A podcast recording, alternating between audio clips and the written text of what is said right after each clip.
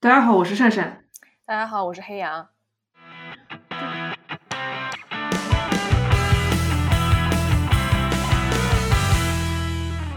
这里是激扬同龙，一档由性少数发起讨论性少数群体相关话题的播客。我们这一期节目呢，其实是想作为新栏目的初始的一集。我们其实是根据我们的一个好朋友在做一个类似拉片的节目，就是他那个播客叫拍不拉片。然后我在看了呃我们今天要讲的这个电影之后，就觉得我们还是有这个必要去回顾一下历史上我们可能不怎么了解，但其实是存在，然后也在当时掀起了很大波澜的基片。所以我们可能会以此为契机，就开设一个类似常驻的栏目，叫“逃不拉片”，就有点像基片的海洋里面大浪淘沙的这种感觉，是那个“淘”，嗯，三点水的“套”。我们今天就比较和谐的讲讲，就是电影的话题嘛。开门见山，就我们要不要说一下大家看完《爱的甘露》之后的呃第一个感受？这部片子其实，哎，我很感谢黑羊给我推荐这部片子，因为说实话，我对我对这个 LGBTQ 的电影的关注，就是我日常都是属于有什么热片新片出来，大家这个群体大家都去看了，我肯定也知道，然后过段时间可能会去看。但是如果你说要找这么早的一部片子去看的话，嗯，其实我自己可能就不会去做这个功课。看了这篇部片子之后，我觉得。它其实年代感，整个故事的处理上，还有表演上来说，这个年代感其实没有特别的强。它虽虽然是八五年出来，你说它是两千年之后，呃，有这么个故事拍成电影，我觉得都是说得通的。但它最但但是它其实还是很有年代感的一些东西在在里面的。我想的可能对我来说最能直观的感受到就是它的转场。哇，他那个转场实在是，就怎么说？可能当时 对对对，受受受对受当时那个技术的限制，因为他都嗯那个时候肯定都是胶片嘛，不不是数字电影，所以说它的转场就是你能看到它慢悠悠的，就是那个 胶片从从从一帧过渡到下一帧的时候那个样子，真的是很有意思。总体来说的话，呃，可以看出它是一部呃小成本电影。嗯，除除了刚才说的转场之外，可能还有一些就是镜头，它的 set。我当时看的时候，我并不知道它的那个 budget 是有多紧，是后来那个黑羊老师跟我说，哎，也要做一些关于幕后的功课，去完了之后，我才去知道说，哦，他原来当时的成本那么紧张。但是在看的时候，我就觉得说，哎，有些 set 它就一个 set 里面五六句台词就完了，就没有前前面的交代，也没有后面交代，就。他就很很紧凑，他为了讲说这个场景当中发生了什么事情，发生什么对话，啪，然后就完了。这就是我当时的感受，就感觉整体故事还是并不是特那个特定的年代才会发生的，就我觉得跟现在其实还是有很强的联系的。但是它当中的一些技术的处理，可能那那是比较富有年代感。对，那我想知道黑羊当时看完之后的感受是什么？因为我知道你看这部呃是什么时候，就你你反正。发现这部剧还是蛮早的，对吧？嗯，我其实发现这部片子也就今年，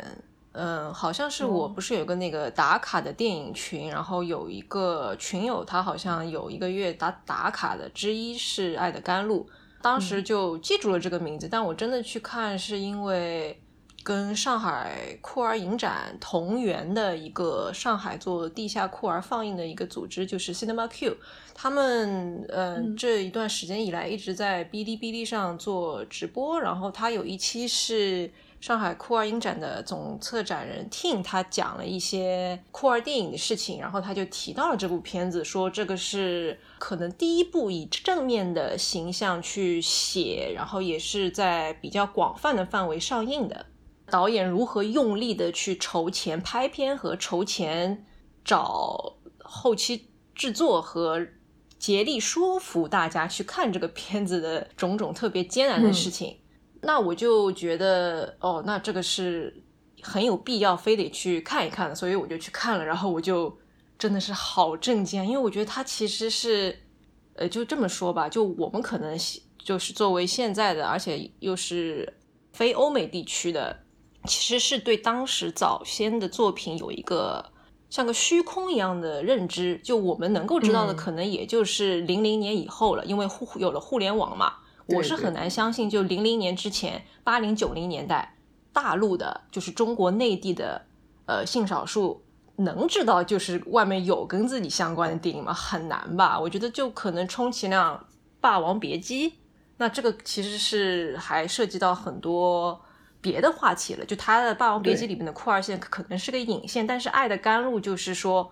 我的感受可能是。我们必须要去重回到当时的那个历史，去知道这部片子在当年意味着什么。我其实因为前段时间就为了这一期节目做功课，我会觉得他在当年跟我们在二零一九年如此期待和最终看到《燃烧女子的肖像》之后的那种震撼，其实是一样的。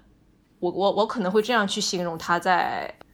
当年的那种冲击。但是老实说，我做了功课之后，我就觉得这在当年绝对不仅仅只是一部。八五年的《燃烧女子的肖像》，它这个意义是真的真的非常的大，因为二零一九年有《燃烧女子的肖像》，其实并不是一件特别特别难的事情。你明白我的意思吗？就是说，在一九八五年拍一个这样的片子，呃，我们还要同时意识到，呃，在八零年代其实是有一批。各方面的，比方说对女权也好、性少数也好的一种反推，就右右右翼的反推，其实是七零年延续到八零年代，而且八零年代很重要的一件事情是艾滋。那在那个情况下，有这样一部独立电影，然后又拍的很好。老实说，我看完之后就觉得，哇靠，这跟我们后来在比方说零零年代，然后一零年代的看到片子，都可能比。那些基片要拍的好，你你明白吗？我就觉得哇靠，那个时候就已经拍的这么好了，我们好像就失去了一些东西，而且这个片子给我的感觉是很真诚。它从当时的原著就是一个呃，我们后面也会讲到，就是 Jane Ru，这是一个美籍的加拿大作家，他的其实从原著小说到拍到拍出来这个电影，其实都是各方面的集大成，就不光是呃女童的。正面的一个展现，还有和审查制度的一个抗争。一个女童的导演去拍了一个这样的片子，就各种各样的不容易，加上它本身质量的确是好。就我不喜欢，就是那种好像它承载了太多意义，但是它本身可能并没有那么好的片子。就比方说，我去年看那个印度所谓的第一部商业。女同片，然后我就看了特别失望。我对对对，我就觉得它是意义大于了质量。假如你质量好，我也就算了。但是《爱的甘露》就是说，它对那个意义也在，然后又拍得好，我觉得这个真的是特别不容易的一件事情。哎，我觉得你刚才说这部片子质量好，特别是在拉拉电影当中，这部片子其实算是我看过的拉拉电影中故事讲的很完整的一部电影。会有一些打着 LGBTQ 的名义，就像你刚才说的，他想要给他赋予很多的意义、很多的深度。从包括他在这个故事和他立人设的过程当中，他就觉得，哎，我要怎么样的深刻的挖掘他，然后再加上这些拍摄手法、表现手法上来说，然后就弄得很晦涩，或者是弄得很故作深沉，就会让人觉得看完之后就会觉得，哎，这个故事有点支离破碎了。我其实因为后面查资料发现，它跟呃《少女图》就是《燃燃烧女子的肖像》有很多相似的地方，就是说我们可以看到一种历史的重复。比方说演教授的那个女主角叫 Helen Shaver，她当时跟这个《爱的甘露》的导演合作，是她第一次和女导演合作。就因为这次合作，她开始意识到，哎，女性也可以做导演，也可以在。导演这一行干的挺好的，所以他后面就也成为了一个导演。那我就想到那个《少女图》嘛，那个呃，西安玛他导这部片子的过程，给那个糯米就是梅兰特也有了很大的嗯激励。就他之前可能比比方说他拍一些异性恋的戏，或者是他能够感受到那种。男性凝视，但是他拍了这部片子之后，他就一是感觉到女性同盟，二是有一个 role model 在那里。他从一个演员在那个年代转行，我觉得这个就是很明显的一种女性间的彼此的支撑和鼓励。从这个角度上来说，我也是挺感动的。说真的，哎，就就想象男导演跟女演员之间就很难有这种。并不是说他没有这种维系，没有这种 bond，但是就相对来说可能就没有这么强烈啊。通常，哎，又又想到就是有一些 in Me Too 啊出名的男导演，就觉得哇，是好强烈的对比哦。对对对，这也是我觉得我可能在看了呃《少女图》之后，会意识到之前的一些由男性导演拍的基片，他哪怕是个 gay，因为 Carol 的那个 Todd Haynes 他是那个出柜的男童嘛，但是你还是会感觉到一种，不是说差，就是还是。你没有办法全情的跟你的异性共情，这个我们必须得认认清楚。这个不是说去批判他，是这个是个客观事实。我觉得大家还是要承认的，拍出来的东西就是不一样。更不要说小姐啊、阿黛尔的生活。我觉得任何看过《双女图》和《爱的甘露》的人，他再去看这种很明显有男性凝视的，就除非你是把它当 P 站的替代品，就你就是看里面的呃。做爱戏，然后这这对你来说是你性癖的一部分，不然我是有一种冒犯。虽然我当时看阿黛尔和小姐的时候，我已经感觉到有冒犯，但是这种在《少女图》也好，《爱的甘露》里也好，就完全没有。而且《爱的甘露》的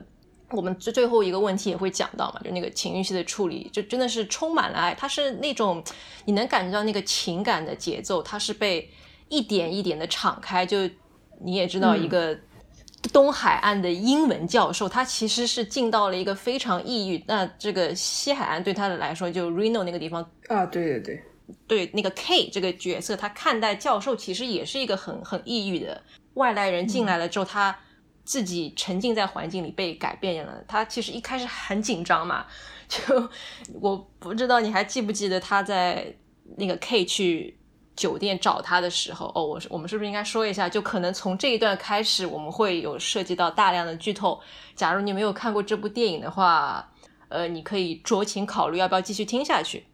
好，我就继续说那个特别有名的情欲戏，就是他，因为他们讲着讲着就。讲的不是很开心，然后他就到另外一个房间去喝了杯酒嘛，然后就就说我在这里的回忆就是直到我那个下车，然后之后都很模糊。然后他喝着喝着就一回头，然后那个那个摄像机一移就移到那个床上，就看到 K 上半身赤裸躺在那里。然后你当时有没有就是跟着教授一起有种倒吸一口气，有种 Oh my God！因为我当时有的，我就我我靠，一九八五年。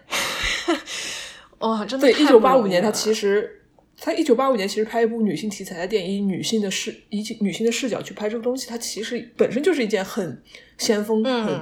进步的事情了。然后他又加入了这段情欲戏，而且他情欲戏就像你刚才说的，他并不是男导演男性凝视下的这个镜头，呃，因为因为他的处理就很巧妙。且不说他后面具体怎么样在床上发做运动，嗯，但是单单是这单单是这个镜头就说明。这个女性其实大家的情欲感情的表达是很丰富的。就我当时看到这一幕，我我的想法就是，哎，这难道是一个呃 romantic comedy？然后怎么怎么会？我是觉得这个片子是蛮 romantic comedy，其实有很多很好笑的地方。嗯，对对对，它它里面有很多就是这种幽默诙谐的东西在里面的，并不是一讲到女性的情欲，然后你就就要。怎么说呢？就是有慢镜头，慢慢的从局部开始啊，然后再配上比较舒缓又带点情色的音乐，这样配合节奏，就并不一定是这样来展现。那可以是充满了呃小智慧，充满了这种小幽默的。我觉得这一点可能对，就像你刚才说的，或许是不是只能由女导演，甚至是由那个拉拉导演才能够呈现这样一种我们在生活当中其实。呃，会不会遇到这种小智慧、小幽默？必然是会的。就是女性是可以幽默的，是可以风趣的。但是在男性导演的镜头下来拍这个戏的话，就肯定我我敢打包票说，就肯定不会拍成这样了。嗯，我觉得幽默这一点其实又可以 Q 那个《燃烧女子的肖像》，就你肯定没有意识到他可以这样子拍一个腋窝的戏。你想这个处理真的是。我觉得影史上可能就不太会有再超过这样的来表现女性间的这种情欲的而且他又很幽默。就我看喜安马他们整整个剧组，他们后期就他们在那个地方，就一是有安全感，他没有真的拍到你的下体或者其他的部分，但是他又很聪明，这个是他们一起想到的一个展现的方式，我就觉得哇塞，唉。然后《爱的甘露》，其实我觉得，就我前面讲，它有那那种情感的起伏。我觉得性和爱在这个片子里面，其实真的是紧密的结合，就没有那一场床戏。我觉得这个片子其实是会打很大的折扣，就或者是他以另外一种特别就是黑屏的处理，或者把移移到窗户外面去这种的。拉灯他就是天亮，对，因为我们从头就能够感受到教授他来 Reno 是为了离婚的，然后他在这里慢慢慢慢就发生了变化，他的整个人从一个特别僵硬的学者变成了一个后面他开始打开了自己。那我觉得一个人最大的打开，可能就是在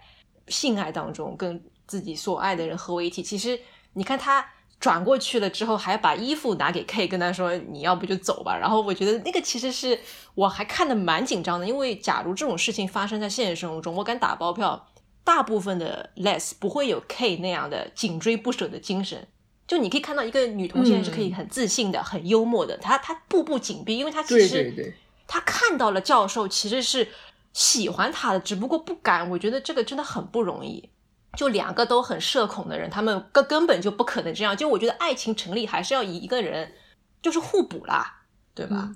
嗯，哎，像你刚才说到，就是说 K 他步步紧逼啊，这个、嗯我其实我在看的时候没有想到，因为我在我看来，就是他们其实是很自然的这个呃情感的流动，然后他们的发展，呃，的确 K 是比较 pushy 一点，push 可能不是一个最好的词，但是他其实明显是一个，对他明显是一个追求者的身份，就让我想到啊，就就我看电影的时候没有想到这一点，但是我现在讲起来的话，就会说，以现在以现在年轻人的道德观，他们再去回看这部电影的时候，他们会不会觉得说，K，你这个人怎么可以这样？人家都已经拒绝你了，人家都已经拒绝你了，你怎么还穷追不舍、死缠烂打？你这算不算是？对对对，是不是性骚扰？我觉得还可以就，对对对对，延续到 no means no，我我们该怎么控制 no means no 和某种程度上的 flirting，或者是你需要一个人引导你，因为我们要嗯知道，教授之前是一个。应该是大部分时间都处在一个异性关系里面，或者就这么说，他就是嗯之前是一个在异性婚姻里的人，这个可能是他第一次有一个非常酷儿的体验。各种程度上说，都都是一个插班生，他可能有一些感受，但他需要 K 这样的人带着他摸索。就我其实真的很爱看他们那个接吻的那场戏，就那个。就就特特别可爱，我就是我觉得这里面的很多风趣幽默的地方都是那种很可爱啊，就是那个性里那种小小火花的那种感觉。就他亲到一半就突然间扭开了嘛，然后 K 就跟他说：“嗯，我们不用停下来的呀。”然后他就说：“我需要停下来。”就那种有一点傲娇，就特别可爱的对那种，对，唉。看的过程当中就可以发现，他们两个人其实这种感情是互相的，就是尽尽管说呃，那个教授 Vivian 他没有明确的说好 yes，我现在回应你，但是他的举动观众可以感受得到。那那想必就是电影当中嗯 K、就是设定肯定也是感受得到的，他是他是呃喜欢回去的，并不是说 K 是一个温味的这种片面的。单相思什么的，哎，总之我就觉得现现在的观现在的观众去看这部片子的话，我还是蛮为这种细节而感到嗯担忧的。但是，嗯，大家可以把也可以把这个作为一个思考讨论的点，就想想八零年代的这种他们当时的语境和女性跟女性之间，或者甚至是女性跟男性之间，他们这种互动和感情的舆论氛围也好，社会的这种道德环境氛围也好，跟现在其实。还是有一一点差异、嗯。对的，对的，因为现在刚才你说的这部分，我第一个想到的是这里面有一些中西方的差异，就对于所谓的嗯调情，可能我们是不太适应的。还有女性的幽默感，说真的，嗯、呃，我认得大部分基佬，就除非他可能在网上比较能跑火车，现实生活中 你要他比较幽默的，或者说，比方说我其实开了个玩笑，他就一下子特别紧张。是是是当然，我以前也是这样的人嘛。我觉得总体来说，我们可能。大陆这边，或者说整个东东亚文化对于幽默感和开玩笑的这种回应，其实是没有什么锻炼，所以当我们看到这种东西的时候，会有一种怎么说呢？就感觉是非常 aggressive 的一种呃交往的方式。嗯，还有一个就是你说到那个时候是一九八五年，那你放在现在的美国，可能是会对我我还蛮好奇的，我想回头去问问我一些美国朋友，就假如放在现在。那我觉得这个就是一个该怎么去处理调情嘛？就当时 Me Too 出来，大家也在说，呃，好像哎呀，那这样是不是我们连接个吻啊，或者牵个手都要去讲？那这种 问会不会打破了一种浪漫的气氛？然后我记得当时，呃，别的女孩她引用了淡豹在微博上的一段说法，就是说以前结婚也是不用去问的，就说你不用因为觉得他引入了某一种。让你一步一步渐进的方式，就好像丧失了浪漫。就我觉得他这一点很重要，就是浪漫的概念，或者说什么是正确的谈恋爱的，就是所谓正确的谈恋爱方式，都是不停的在变化的。我觉得这个是在看这个片子的时候要注意的一点。但我其实觉得。现在的挑剔可能更多是因为我们太习惯于这种零零年代之后的或者一零年代之后的片子，我们会觉得这个好像看的有点老套。但我其实我们没有觉得这个特别老套。这个片子上映的那一年有一个很有名的一个测试，就是贝克德尔测试。这个片子里面必须出现两个女人，这个是第一个条件。第二个条件是这这两个女的要进行交谈，这是第二个。第三个是谈论的是除了男人之外的话题，这个就是所谓的贝克德尔测试。测试它本身也是在一九八五年引入的，然后《爱的甘露》就是一个非常典型的，他们在讨论并不是另外一个男性的事情，是女性之间的那种关系的张力。你还记不记得有一场戏，就是教授他跟他的律师在城里面有一个预约，要去聊官司的事情。对，然后一开始是那个 Francis。K 的那个后妈要载着 Vivian 过去，结果在走到车子的路上，K 带着他打双引号的女友就开着车过来了，就想载一程。然后就那那一场戏，我觉得真的是太经典太经典了，你从来都不可能看到把四个女的，就是他们每一个人的 agenda 都不一样，他那个每一个人的关系都拍的特别好，然后。每一个演员的那个表现也特别好，我觉得最好笑的就是 K 的女友 Gwen，她在看到那个 K 对那个 Vivian 很明显的这种示好之后，那个表情变化，我觉得演的实在是太好了。坐下来之后，就 Gwen 对那个 K 的后妈那个 Francis 就说：“哎，我们好像很久没有见面了。”然后他后妈就说。I'm handling it，就那种实在受不了了。然后 K 就是你能够想象，K 是之前肯定也是带了一些女孩子到家里来的。然后他就，嗯，就真的你你自己想想看，你有没有在往年的电影也好、电视剧里面也好，有看到这么灵动的，就是非非常酷儿的这种几个女性之间的对话的，或者是。暗流涌动，就你，过去空气里那场戏都是各种噼里啪啦的小闪电在那里啪啪啪。那的确是因为我没有看过原著，我不知道原著里面怎么样处理这些场景的。但是电影里面的这些处理，它就。明显能够感受到他是运用了一些技巧，在他情节上面，然后增加了人物之间的这种 dynamic。记得我在做功课的时候，就昨天非常惭愧的时候，我之前对我之前对这部电影一无所知，暴露了。嗯，没事没事。我昨我昨天做功课的时候就说到，原著的作者他其实包括这部电影也好，他处理上是对这些呃。拉拉的情节，或者是说对这些女性之间的互动，他其实做了一个 desensitization 的处理。嗯嗯嗯，就是说他没有给他太多的这种过分的夸张，或者是过分的卖苦情扮惨之类的都没有。他就是在用普通女性的视角，或者是普通人的视角去看这样一群普通或者不普通的女性。他没有刻意的给他增加一些呃非常戏剧化的情节，让你觉得这帮人啊是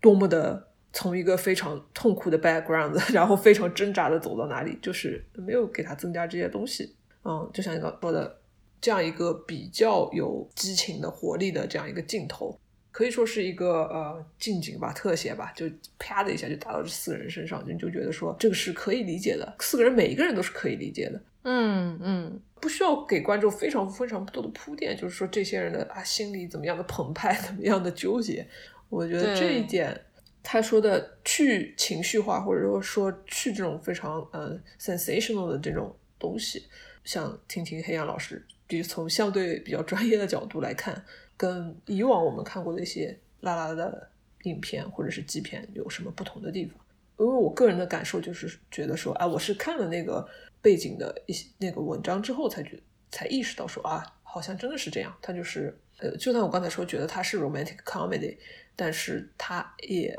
没有像传统意义上的那个 romantic comedy 一样，给他很多所谓的铺垫啊、梗啊、包袱啊、笑料，他一切都是非常的自然的。这是我的感受。嗯，我觉得就是这种所谓的 desensational，要从两个角度去想。呃，那我们就自然而然就，我觉得前面很多感受，我们就要开始讲一些这个影片延伸的斗知识环节啊。我们可能还是要讲到女同性恋小说在当时是一个什么样的难以出版的困难。就我们先从原著开始讲好了。这个原著是由 Jane Rule。所写的，他的是一九六一年就写好了这本书，但是一直到一九六四年才出版。他的原著名叫《Desert of the Heart》，他在当时好像是找了二十多个出版社才出版，然后其中有一个出版社，他可能跟他讲的是，就是说，如果他不是 pornography，就是因为很早之前，嗯，呃，女同性恋这个文学的。题材或者说这个类型一直都是一种，就像我们现在看某些那个 CPY，就是 BL 文学一样，它是一种呃性欲或者是没有办法书写的投射，是一种低俗小说的类型，它是很难就是出版，就是以那个 paperback，就是不知道这个中文该怎么讲啊，就是比较正规的一个出出版物出版的，所以他其实当时就经历了很多。那我们可以看到，就是既然有一个出版商跟他说这个不是一个。低俗文学，那你就知道它其实并不是一个主要讲爱情的。我们当然要承认它是一个爱情为主线，但是我其实后来仔细想想，就也包括查了一些资料，我觉得他这个片子其实是讲的一个出柜或者说成长故事，就一个外来人的进入可以改变你的生活。它有点像我看 Carol 的原著，就是那个盐的。代价那种感觉，因为《盐的代价》的原著其实是跟电影差蛮多的。我看完之后就觉得，它其实主要还是以讲那个特瑞斯的成长嘛。他作为一个十九岁的，然后喜欢一个比自己大了整整一倍的女的，然后她在恋上梅姐的这个过程中，就是也找到了自己，她找到了一个 role model。然后《爱的甘露》其实一方面是她。已经注定了不是那种特别要达到你性欲的那种，就是女同文学。另外，就是它其实是讲到了一个特别特殊的背景，就是在一九五零年代，因为很多地方就是美国很多地方是不能离婚的，所以那个 Reno 它在当时就成为了一个离婚之都。在一九三一年到一九七零年之间，大概有三十二万五千例的婚姻是通过 Reno，就是内华达州这个 Reno 市得到的终结。然后像 Francis 开的那种用来让那些女的在这里待六个周之后离婚的地方，我怀疑其实是蛮多的。那这个其实是一个特别，就是我们放在现在讲女权的一个，当时的法律不行，所以我们就在这个地方开一个小旅馆，然后让各位姐姐妹妹过来，就是待待一段时间之后，他们就可以离婚了，住六周，对，住六周就可以离婚了。呃，这个是一个就是可以让我们窥见，就是。五零年代的这这么一个生活状态，还有一个是，就是入自己也亲口说，然后 Donna Ditch 就是《爱的甘露》的导演也有说过，他觉得爱跟 gambling 就是赌博，还有 risk 风险其实是紧密相关的。嗯，然后 Reno 又是一个赌博文化挺重的一个城市，所以这种爱的。豁出去的那种感觉，在《爱的甘露》里面其实也蛮明显，特别是教授那个角色，就我觉得他真的把就是那那种豁出去和你要承担某些风险拍的特别好。因为他们第一场吵架的戏就酒店之后，他们就是那种黏的不行，从中午一直做做到吃午饭之呃吃晚饭之前，然后他们在呃吃晚饭的地方，你就能够明显看到他就是教授离开了他们原本那个安全的环境，他是很很不舒服的，就是那种刚刚出柜，就是也不说他之前有多深贵，因为他刚刚知道自己是这样的一个有可以有这样的对另外一个女性的感受的一个 queer woman，然后她就发现自己要又要回到。当时非常恐同的，有很多男性凝视投向自己的环境里，他就有点不敢了。我觉得这个就是各个方面的 risk，一个是你都，一个可能是从 K 的角度来说，就是他不知道教授能否回应；第二个就是他们两个的这个关系的确在在那个时候也是有风险的。就我们可以说这个其实是个 happy ending，但我觉得他这个 ending 可能会让人觉得比较惆怅，就像当时很多人看那个毕业生。就是私奔了嘛，但是你看那个镜头处理，就是你你你也不知道未来会怎么样。然后 Jane Ru 的原著我是没有看过，但是他的原著就是 Jane Ru 在当时出版之后没多久，大概六六五年、六六年，就有一些好莱坞的大厂想买他的版权嘛，然后他就说，呃，他很明确的知道那些片商买了之后，可能就会把它拍成那种。最后去有个人就双双性恋嫁人啦，或者是哪个人自杀啦，然后 Donna Ditch 找上门来的时候就特别的真诚，就给 Jane Ru 看了他之前他所有拍的短片和纪录片，Jane Ru 就答应了。但是他的意思就是说，我觉得你就不要彻底的改编，你可以以我的小说为一个就是 base on 啦。然后所以他第一版的剧本是 Donna Ditch 自己写的，但但是就是。快要集资完成开拍之前，他突然觉得自己的这个剧本并没有那么好，所以他又找了另外一个人写。所以我们现在看到这个版本其实是第二个人已经重写过的。Donna Ditch 他就是每一次回答别人你当时为什么要拍这个电影，他总是说，因为他想看到一部真诚的，就是关于两个女性相爱而且不涉及到异性三角恋或者是人物自杀的故事。那那我觉得其实从主题的。传递和他最后这个初衷来讲，他都是做到了，而且也真的是挺不容易。他就花了三十一天拍完的，是这样一个情况。哎，我我就特别的好奇，因为像你刚才说到，就是因为你入了那个 CC 版本嘛，嗯，它会有导演评论的音轨，然后会有一些导演的采访。比较好奇的是，导演有没有提到过？因为我看。原著跟电影的比较的时候，呃，原著当中他这个教授他其实是来自于加州的，他是在那个加州大学任教的。然后在电影当中其实改成了是从哥伦比亚大学，是从纽约来的。嗯，这这个可能但当然但并不是呃对情节最大的改变跟处理。我是当时看到这个改动的时候，我有一个想法，就是说是不是他还还是为了在电影当中更加的加强加剧。这种精英阶层跟你乡村少女或者是乡村女性的这种对比，因为哥伦比亚大学在那个纽约 （New York City），它那个就是大都市的生活。如果按照原著当中来说的话，原著当中是那个加州大学，那我因为没有看过原著，不知道是加州大学北部的一些校区还是南部的一些校区。但是不管是北部还是南部的校区来说的话，它其实跟内华达州都不不算非常远，就距距离上来说，并不像东海岸跟它相差那么远。那会不会就是说，电影的处理当中会觉得两个人的嗯距离感，阶级上来说、地理上来说，感觉都没有差那么多，所以给了其中一个女主，其实把她变成了从东海岸来的一个精英的教授，这样两人的可能戏剧冲冲突跟张力会更加。强烈一点，我不知道有没有特意提到这一点，但是从我个人上来说的话，我会有这样一个猜想。哦，这一点的话，他在评论音轨和采访里面都没有提到，但是他有特别提到的就是那种抑郁的感觉。就我相信，假如他是西海岸，他肯定也。看到过很多沙漠来，他可能开到那个 Reno 的时候就已经一堆沙漠。但是我相信他如果是从纽约来的话，他这一路肯肯定是先从一个很繁华的地方慢慢慢慢开出去，慢慢慢慢进入那个西部的荒野，然后就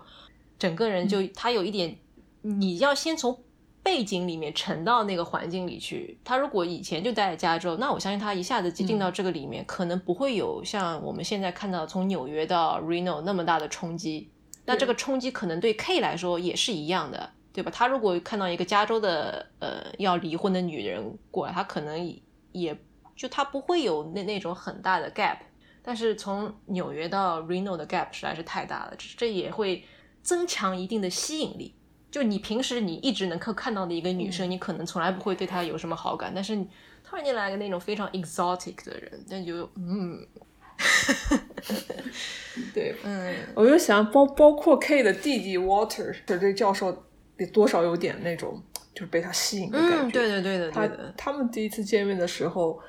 呃那个他弟弟也说啊，你是你是哪来的？然后你是干什么的？教授说，哎，我在哥伦比亚大学教英英语英国文学，或者说英语文学。然后这个 Water 就在那边说啊，嗯，然后你是哪里哪里？第几街第几街？New York New York，嗯，就感觉这种内华达州这样 regal 一个小镇的人，对待对繁华的那个 New York City 的这种向往吸引，其实还是蛮明显的。嗯这部戏的主题就是，我感觉它从各种意义上都是开了个先河嘛。嗯呃，我其实能从这部电影上看到很多，哎，可也可能是我自己主观了。你没有主观。The Airword 在拍之前，那个制片人是让所有剧组成员坐下来看这部片子的那那段情欲戏的，就是他想让他们知道一个拍的好的女同之间的床戏是怎么拍的。情欲，对对，是是这样的一个存在。你想想看，情欲戏是一方面，它很真实。它当中其实还有一个，就是我在后来很多拉拉的影片或者是电视剧当中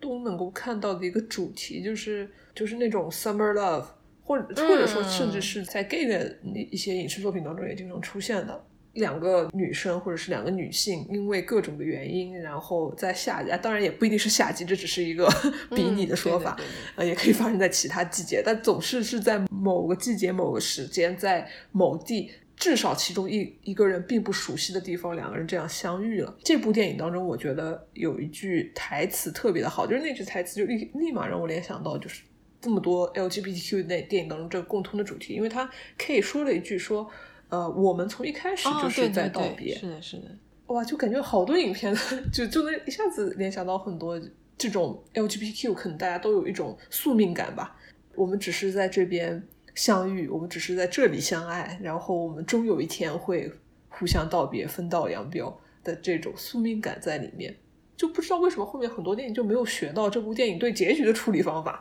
就它结局其实是，尽管说，呃，Vivian 要回去了，K 一开始是想要留在这边的，但是最后他还是跟随他。当然，他这是一个开放的结局，没有说他就跟着他，呃，一起移居到纽约了。但是这个结局其实是充满希望。对充满希望的。他是他们两个人带至少带着这份爱，带这份感情，共同离开了 Reno。这个我感觉在后面很多 LGBTQ 电影当中并不一定，或者说并不常见。就为什么大家就是能够学到那个宿命感，或者说宿命感也不是学来的，就是大家天生就因为这个环境，或者是因为这种文化受受压抑、受歧视的文化，天生自带这种宿命感。但是这个结局，其实大家也可以借鉴借鉴嘛。嗯，我觉得你这个真的是让我有一种意识到，会不会所有的酷儿电影它都是有那种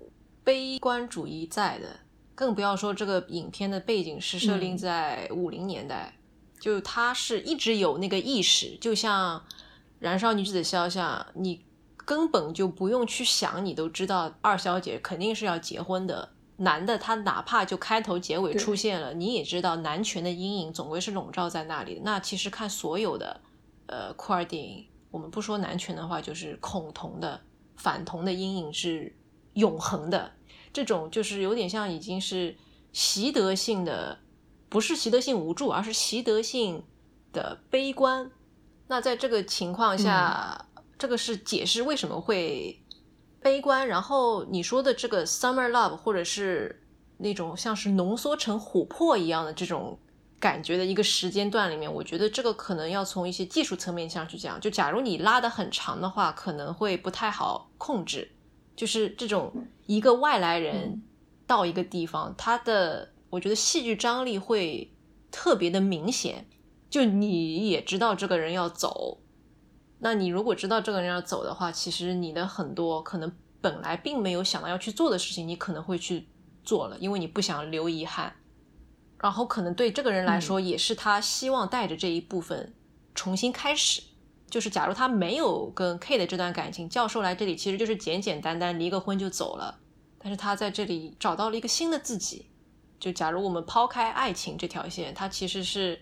他就算没有这个爱延续下去，我觉得他回到纽约之后，他做一个教授，他肯肯定是能够做一个更勇敢的教授，或者是他以后在纽约，就是你知道那个时候才五几年嘛，就到时候再过几几年，就或者几十年，各种十强运动的或者十强运动的后续，他肯定是不会像之前那样就。置身事外，我觉得他会变成一个至少 queer friendly 的一个人，就这种改改变还是蛮明显的。长得蜕变，对的，对的。哎，这也是我真的觉得挺不容易的。《少女图》是呃西安玛自己的一个原创的剧本，《爱的甘露》它是有一个原著在的，然后 Carol 也也是有原著在，但是 Carol 呢，他那个情况其实又跟《爱的》。甘露不一样嘛？他当时其实是某种程度上，我怀疑啊，是作为呃女童的 pop fiction，就是我前面说的那个低俗小说类，它是作为一个专门的分类去出版的。它可能在那个时候不会有像 Jane Roe 在一九六零年代的加拿大出版。呃，我这里可能要插一句，我后来看了一个关于 Jane Roe 的纪录片的片段，就是收录在 CC 的花絮里面的，就说。加拿大其实有很长一段时间是有一个审查法，或者是说那种所谓的跟淫淫秽色情相关的一个处理，就是说，假如它涉及到一些他们认为是淫秽色情的，或者是所谓的不正常的东西，它可能要进行一个审查。就好像当时可能，呃，因为出版这本书，就是《爱的甘露》的原著，出版商和一些卖这这类书的那些独立的 LGBT 书店也是遭受了一些官司。还有一个就是从官司在。一引申出来的一个很有趣的事情，就让我也觉得真的是女权圈或者说女作者圈是个圈。Jane Rue 跟那个阿特伍德都是加拿大人嘛，然后那个 Jane Rue 的纪录片里面就是也采去采访了那个阿特伍德，然后阿特伍德就说他有一次在，我我不知道这个是 Jane Rue 跟阿特伍德讲的还是阿阿特伍德当时也在那边，就说。当时如果在超市里面挑柚子，因为她是一个很人高马大的一个女性，她两手各举着一个柚在那边挑嘛，就有点像一个那个怎么想，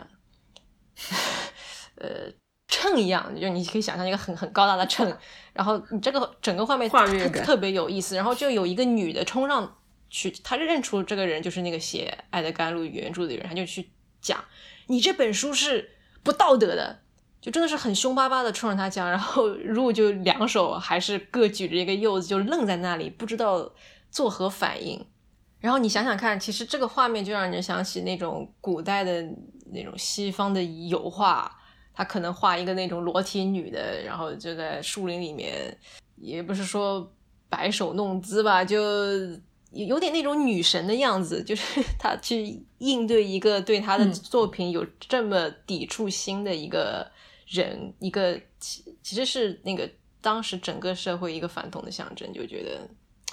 唉，就是又好笑又还蛮心疼的。但是 Jane Jane Rue，我就看他的纪录片和他后来有跟另外一个呃男同的加拿大的作家的一个对谈，我觉得他们都是非常勇敢的人。对，就就是像加拿大，大家如果是在啊九零年代或者两千年之后 了解这个国家或者了解这个。国家的一些政策，政府的话会觉得说，因为它是北美地区第一个，就是当年它是唯一一个同性婚姻合法的，就是是简简直就可以算是 LGBTQ 的灯塔国，北美灯塔国。嗯嗯，大家很难想象当年他们会经历这样的挫折，然后包括这部电影，包括原著小说在出版的时候这种压力，大家可以呃联想到或者说联系到我们正在。这个简体中文圈子里面，或者说内地审查圈子里面，一些文学创作也好，就一些影视创创作也好，文艺创作也好，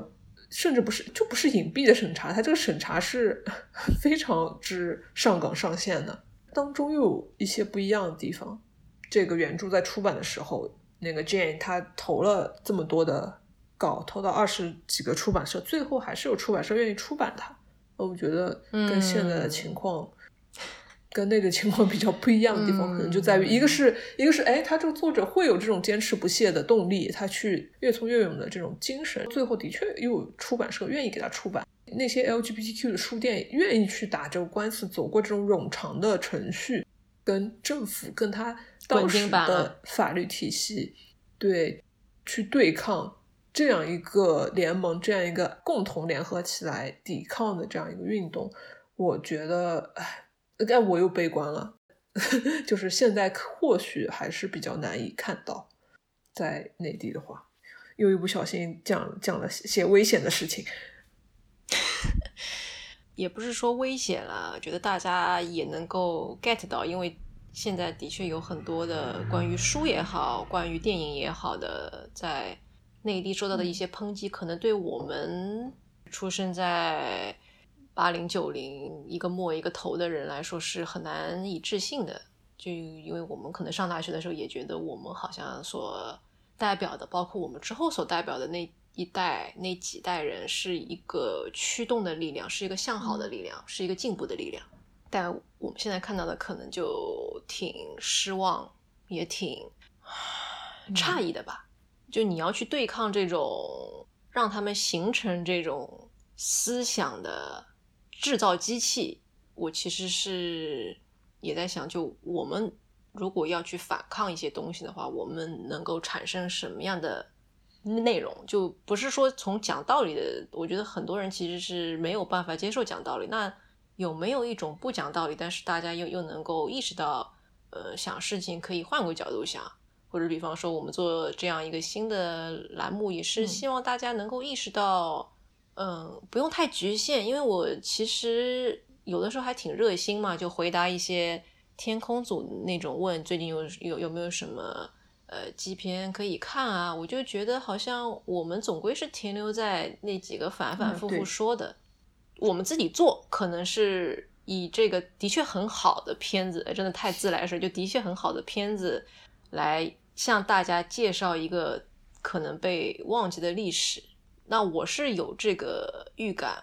不是说之后介绍的片子都有《爱的甘露》那么有勇气。因为我们很早就说了，《爱的甘露》是第一部这样子拍的片子，那之前可能并没有那么有勇气的。但是可以想想那个年代的人，他为了抗争一个非常稳固的审查机制、意识形态，他们已经做了多少的努力，和我们现在好像已经没有这么多障碍了。我们是不是损失了那种抗争的，或者是那种创意？我觉得这个其实是可以去。反思就不光是从拍电影这个角度讲，还是说我们自己去生产播客，或者是写一些别的视频也好、随笔也好，可以去想的。当然，这个就就还是有涉及到欧美差异嘛，就可能欧美那些 LGBT 的活动家，他们写的时候可能会有这样的，然后我们写的时候就可能会就我们刚才也自己吐槽的嘛，那个叉叉的边缘徘徊，那一些隐语。会不会在很多年之后，就我们一切都光明磊落，可以牵着爱人的手在大太阳下走的时候，再去想这个，其实是一种隐语，背后还是能够透露出我们自己的一些想法，一些女性的力量，主要是勇气和 role model，就真的还是要强调这两点，就不光是为了爱一个人，你去做改变，你愿意去带着他。改变你看到他的脆弱，然后包容脆弱，而是你们在抗争，真的很多很多事情。就你还记得 K 他们第一次吵架之后，他就跟他讲：“你把声音放轻一点。”然后 K 就说：“我这样做就是为了不让世界来改变我。”就他前面那句话好像是：“我并不是要去改变世界，就我这样做真的是纯粹是不希望世界把我变成我不希望变成那个样子。”这个又让我想到就是。哎，这这是太容易联想了。最近密集阅读了女权和库尔理论，就是 这有有点太过密集，什么事都能联想到。嗯，这些东西，嗯，我就回到就是我们女权阅读群里面第一本书就是《第二性》，它其实当中有讲到很多呃女性在受到这种系统性结构性的压迫的时候，当年大家其实就是对。波伏娃来说都是当年的事情，就是很早很很早很早以前欧洲社会，嗯，这种压迫女性根根本毫无还手反抗之力，甚至他们自己都没有这个反抗的意愿，他察觉不到。但是依然会有一些就是所谓的边缘人群，或者是非常叛逆的那种太太小姐，他们对这种整个体系的反抗是通过什么形式实现的？他们只有一种手段，就是消极的不合作。逆反心理就是你让我这样，我就偏不这样，或者是我从道德上来说的话，我偏做一些你们当时看来不怎么道德的事情。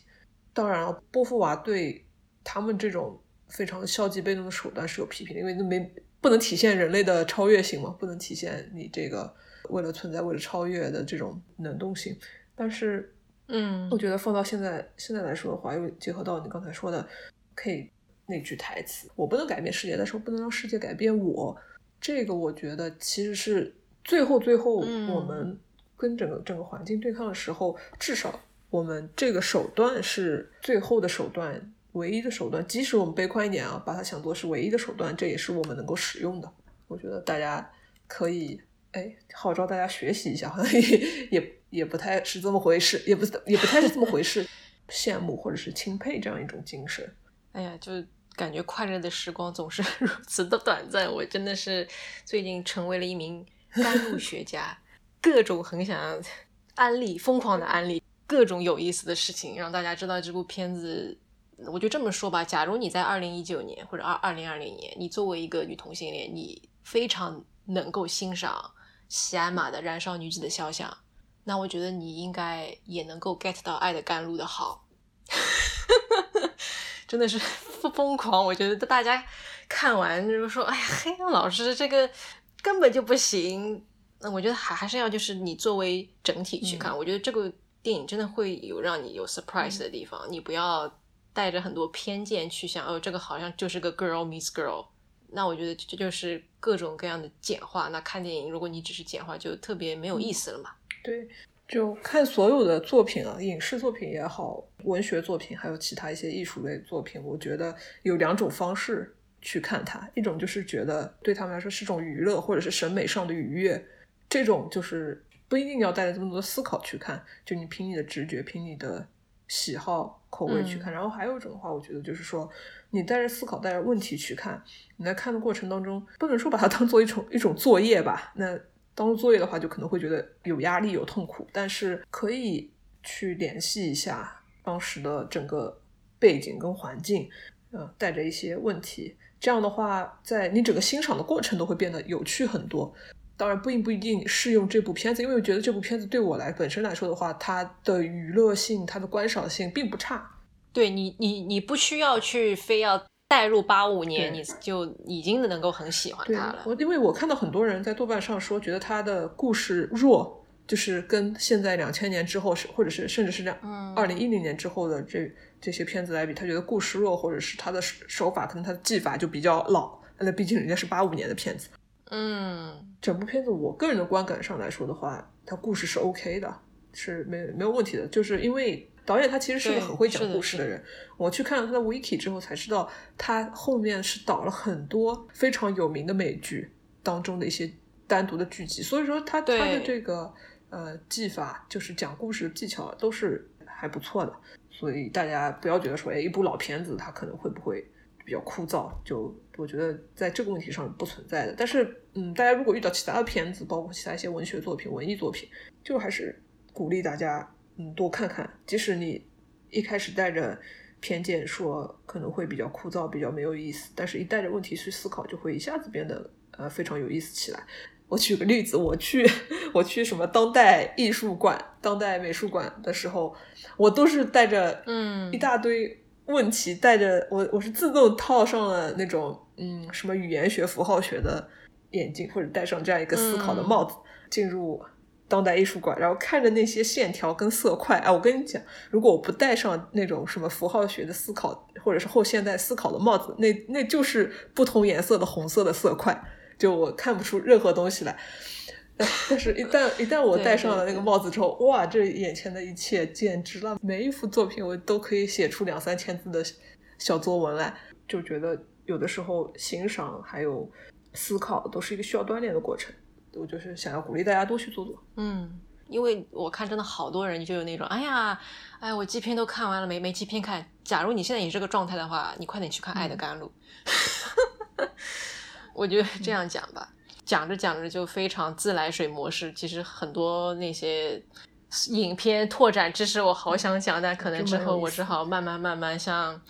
就是留下一串面包屑那样的，在微博上面或者别的地方发一发，让大家知道了。